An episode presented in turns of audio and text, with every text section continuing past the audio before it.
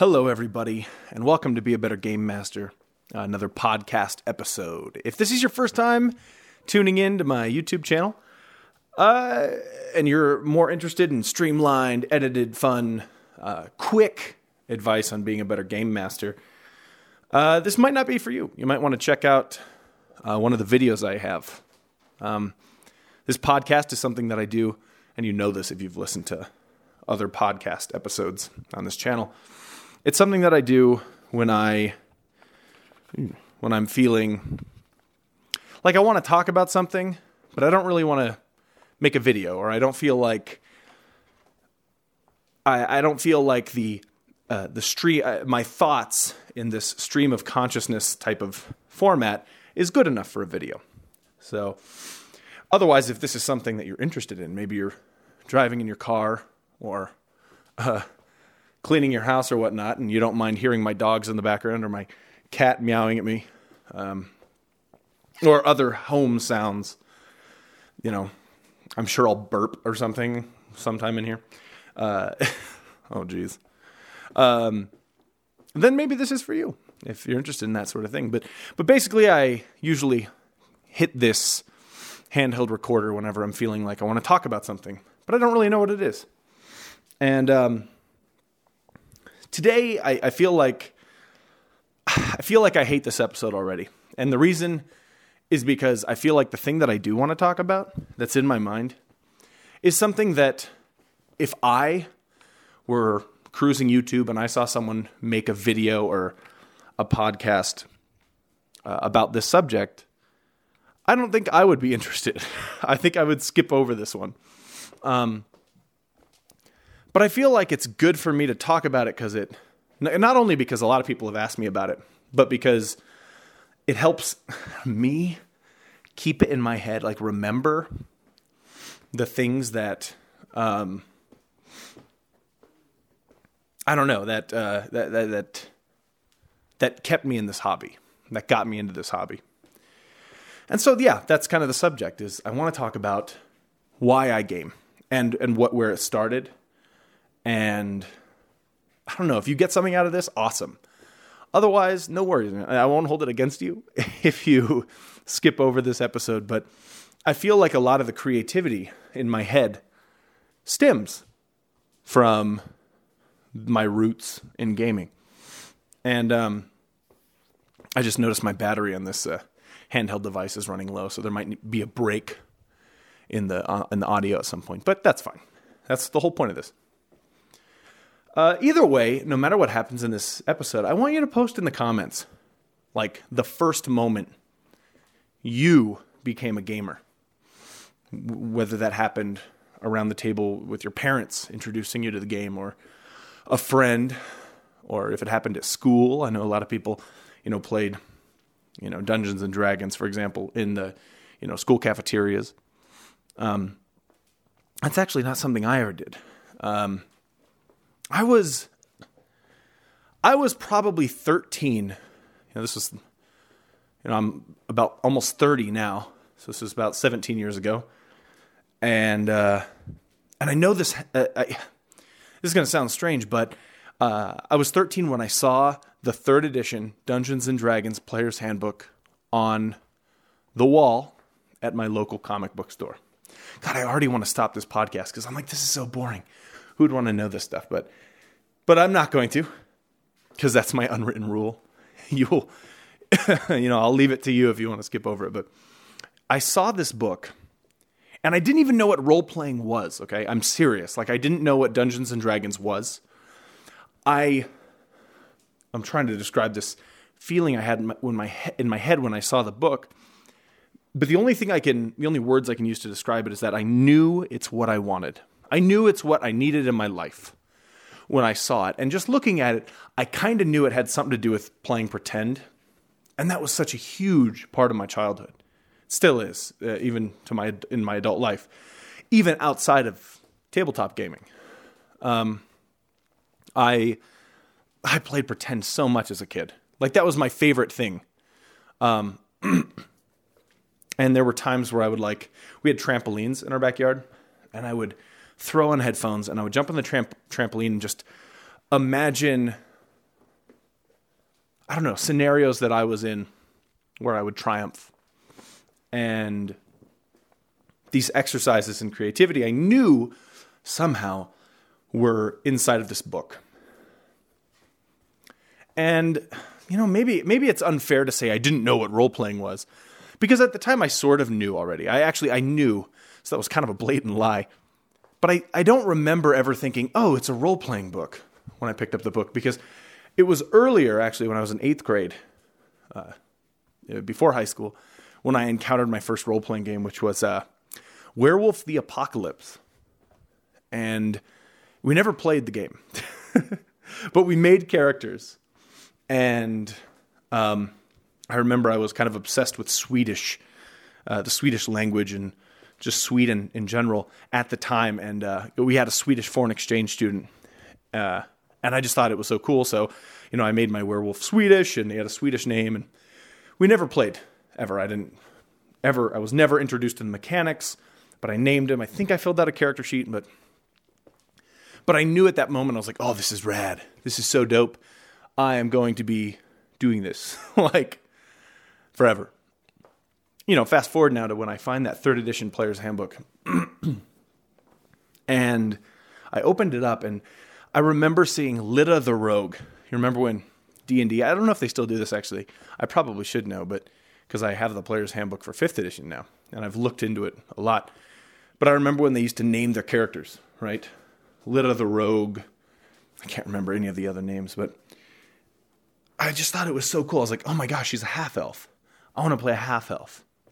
I love the idea of the the ostracized figure in role playing games. And you know, the, the person that's not accepted by anybody. Maybe that's cliche or emo of me, but uh, it was that's part of my younger life. You know, I, I didn't have parents that played role playing games. Um, I still don't. In fact, you know, my mother knows what I'm doing with this channel, and she knows that you know a lot of people are interested and she knows about Absolute Tabletop, the company I'm now a part of with uh, Matt, uh, Tim, and James from A Fistful of Dice and Tabletop Terrors, respectively.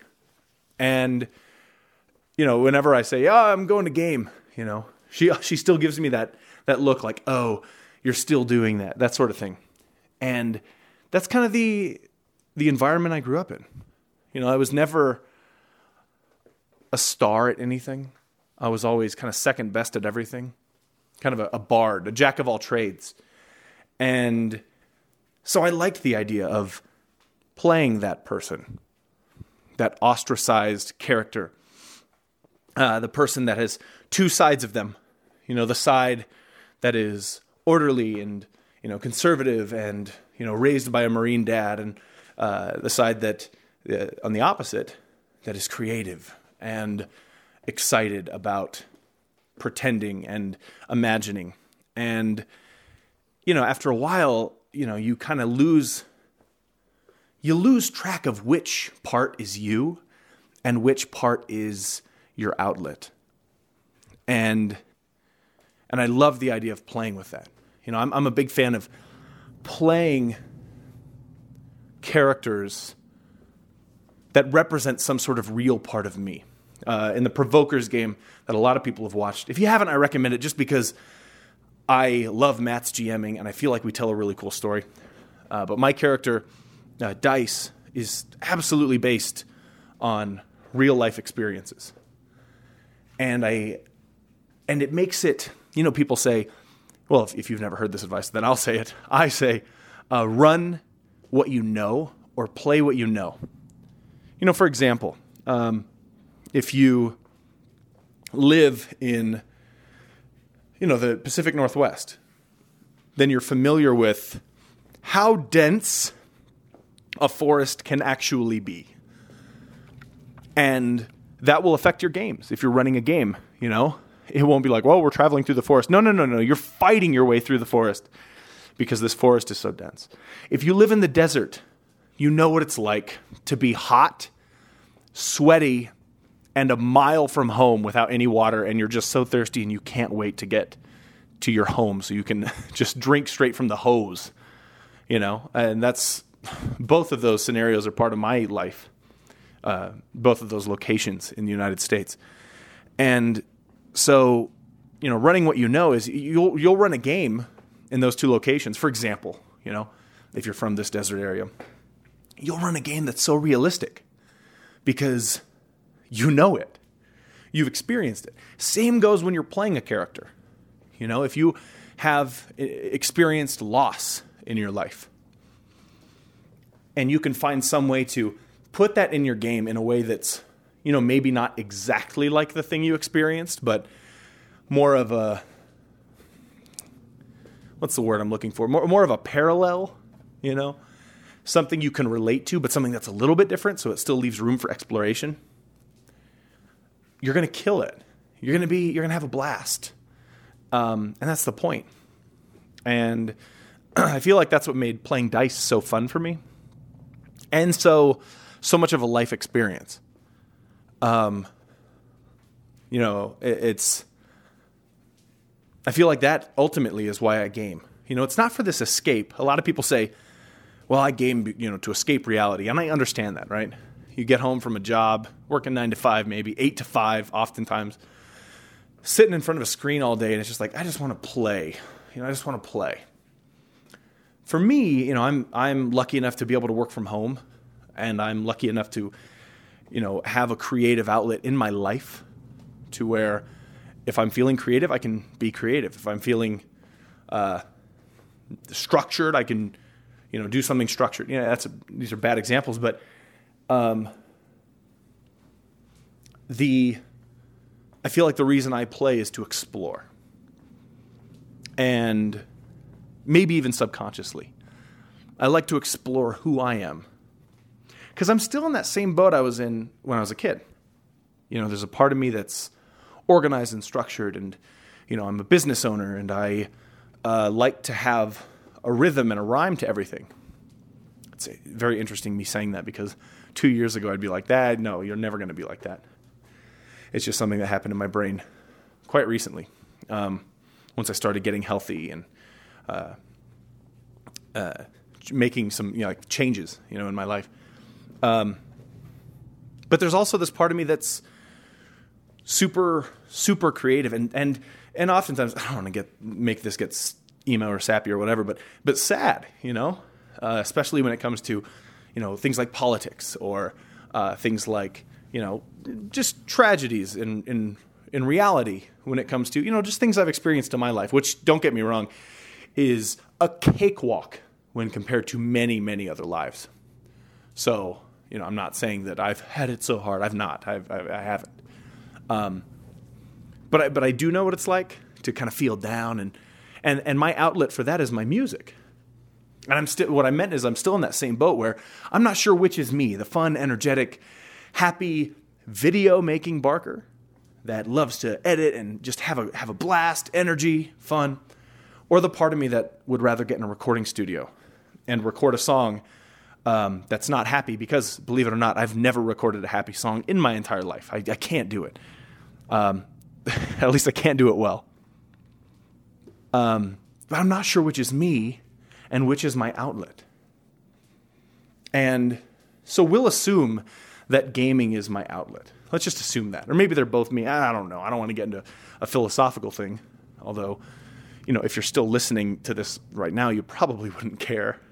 Um, but exploration, I feel like, is why I game. I want to explore worlds. I want to create a scenario that puts characters, players, through something that I am interested in seeing the outcome of.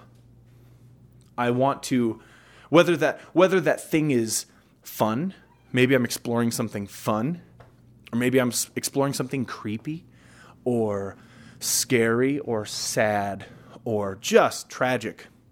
I want to see how the players react.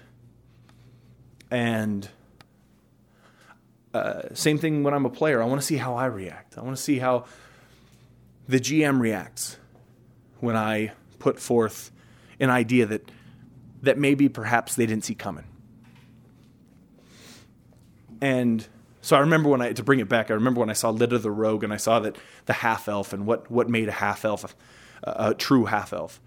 I remember that that that uh, that separation from society, right? You know, the elves hate him because they're part human, and the humans hate them because they're part elf. And you know, I wanted to explore that, and then I realized my buddy Mike. my name is also Michael, by the way, but uh, Barker is my last name, and I've gone by Barker for probably almost my entire life in some way, uh, shape, or form. Um, but my buddy Mike told me, yeah, my, my parents play D and D, uh, and this was after I got that third edition, and you know we started playing, and and uh, I started playing with his family, and that was a blast, and and I really enjoyed the the I could do anything aspect of playing. But what I really wanted to do was take these concepts and put them into action. I wanted to create worlds. I wanted to create these scenarios. And uh, I think Saving Private Ryan had just come out, and you know my my grandfather, for a little bit of family history, he he served in the Pacific Theater of World War II. Uh, same with all of my uncles on my dad's side, just pretty much everybody. You know, I say uncles, I mean grand uncles. You know, and uh, and so I knew a lot about the Pacific Theater. I didn't know too much about Europe. I mean, I knew the the uh, the timeline of how things changed over there, but but when it came to the Pacific Theater, I knew very specific names of islands like Guadalcanal or Okinawa or Iwo Jima, the one that everyone knows, or Tarawa, you know, stuff like that. And I wanted to put my friend Mike, I wanted to give him a rifle, right? In this case, would be I think an M1 Grand. Um, my my history's a little rough now, and I wanted I wanted to put him on those islands, see how he acted, you know, see see him fight in these combats. And I was just a terrible game master. I was so bad. You know, I I I I did I mean mass combat is what brought me into the game. I love mass combat, right? But I was the type of game master that loved it so much but didn't know how to implement it. So I'd put 50 enemies on the other side and I'd I'd make my players shoot them all. And about halfway through, it would just get boring, and then we'd kind of just stop and I'd go on to something else. And now I, I feel like I have a, a better grasp at it, but but at the time, everybody everybody has been a bad game master. The trick is realizing it and changing yourself. So often, a lot of people, you know, this podcast is going all over the place. So often, people will say, you know, what's wrong with my game? I just can't get my players to take it seriously, or I can't get my players to, you know, play the type of game I want to play. And and so often the change doesn't happen with the players, but so often it needs to happen with the game master themselves. And and I'll tell you right now, I, have told a lot of people, you know, on my YouTube channel and the in the RPG community as a whole on Facebook, uh, that that I used to be a terrible game master, and I still think right now that there are things that I need to improve on. I'm I'm working on improving during this Winds of Cercelene game that I'm running now. But uh, I'm going to tell you the PTSD moment of my life. not to, you know, I, I, I say PTSD. I obviously do not mean PTSD, but it's the thing that happened when I was a game master that really showed me that my wake up moment that, oh man, I really got to change the way I do things. And partially to blame is fourth edition D&D, but but at the same time I don't want to be like, "Hey, let's jump on the fourth edition hate bandwagon" because one of the best campaigns I've ever run, maybe the best campaign I've ever run was run with fourth edition books on the table. This thing that happened was my fault. 99%. Um, fourth edition D&D if you're not aware was very similar to a massive multiplayer online role-playing game where kind of like World of Warcraft and they weren't even shy about marketing that. They said, "Hey, you play World of Warcraft, you'll love D&D 4th edition." Um, every character had abilities that kind of worked like a World of Warcraft ability where you know, you can cast this once per encounter. You can cast this once per turn, you know, you you know, and you have these the basically these like this is this ability is just swinging an axe at an enemy, but you it, it's given a cool name like Swift Blow, something like that. And they have printable cards that you print out that have your character's abilities on them. So a lot of people would play their game with these ability cards in front of them. And we had a player named Corey. Great guy. Great, creative, awesome dude. And he I remember specifically there, there was a, a fight in a forest. I can't really remember what they were fighting, but I but I like the idea that there was jungle everywhere and they were having to you know, there were vines and stuff. And this is his first session, Corey's first session of a role playing game ever. And he had the creative fire in his eyes. And I, I asked him, I got to him in the, in the initiative order, and I said, Hey, what do you do against these enemies? And he just got so excited. He said, You know what I'm going to do? I'm going to take my rapier out, or his sword, or his bow. I can't remember what weapon he had. And I'm going to cut a vine and I'm going to swing down and land on top of one of the enemies. And once I hit him, once I land on top of him, I'm going to strike my sword downward and stab him into the ground. And I'm like, that's such a cool thing. What card do you play? What action do you take? See the problem there? And he looked down. He said, "Oh, action card." And he looked down at his cards. He said, "Oh, yeah. Well, uh, I think this one would be good." And he put it forward. And I said, "All right, cool. Roll." And he rolled and he succeeded. And and he pinned the guy to the ground with his sword. And God, it was so cool. And the next turn, I asked him, okay, what do you do, Corey? And he said, I'm going to do this action again. And he played his card. And I just realized at that moment that creative fire was gone. To him, this was a role playing game, playing cards. And I was just thinking, oh man, what a, what a waste. What a bummer. What have I done? And that's why I think, especially when you're running a game for new players. Put the dice aside. Really show them what the point is. And I, I, you know, again, a lot of people will blame fourth edition for this, but, but after that moment, you know, I really didn't. I put more emphasis on the story. You know, I didn't take away the power cards or anything like that, but I, I put so much emphasis on the story that the power cards were just kind of a sidebar to what was happening you know, ooh, it's a combat encounter. All right, well, we'll play a little cards a little bit, but you know, the rest of it is going to be story driven, and even the combat encounters are story driven. But you know, that moment for me with Corey was like a wake up moment. It was like a, what are you doing? Come on, this isn't fun. You know, and, and even if it's fun, this isn't what you're looking for. This isn't why you play role playing games. And so I try very hard now to put the mechanics of the game as secondary to the story. And, you know, a lot of people out there will throw a tomato at me for saying that. Not necessarily. I, I, don't give you enough credit. A lot of people are very interested in the rules of the game. And I don't think that's a bad thing uh, to be interested in that. Um, excuse me, just doing some household cleanup while I'm podcasting. I don't think it's a bad thing to be interested in rules because, you know, a lot of people, that's how they decide what game is fun for them. You know, what game system, what mechanics help them to run the game they want or help them to explore like I want to or escape like a, a lot of people, you know, play role playing games to do. And so rules are important. I get that. And I think that um, a lot of groups have fun, a lot of fun playing very strictly to the rules, almost like a like a chainmail you know first edition D and D type of uh, board game, war game almost, which might not be giving it enough credit, uh, as opposed to you know more theater of the mind end quote type of um, imagine it, you know, forget the dice, put them aside, you know. But that's the, that's the thing that drives me. You know, I enjoy the, the telling of stories, and I've not at all perfected that. But you know, I think that's why I play games. I feel like, you know, you've waited 25 minutes watching me just sift through memories. And, and, and that's the point that I, I think I'm getting to. Is that that's why I play games, because I love stories. From when I was a kid playing pretend, jumping on the trampoline, imagining stories,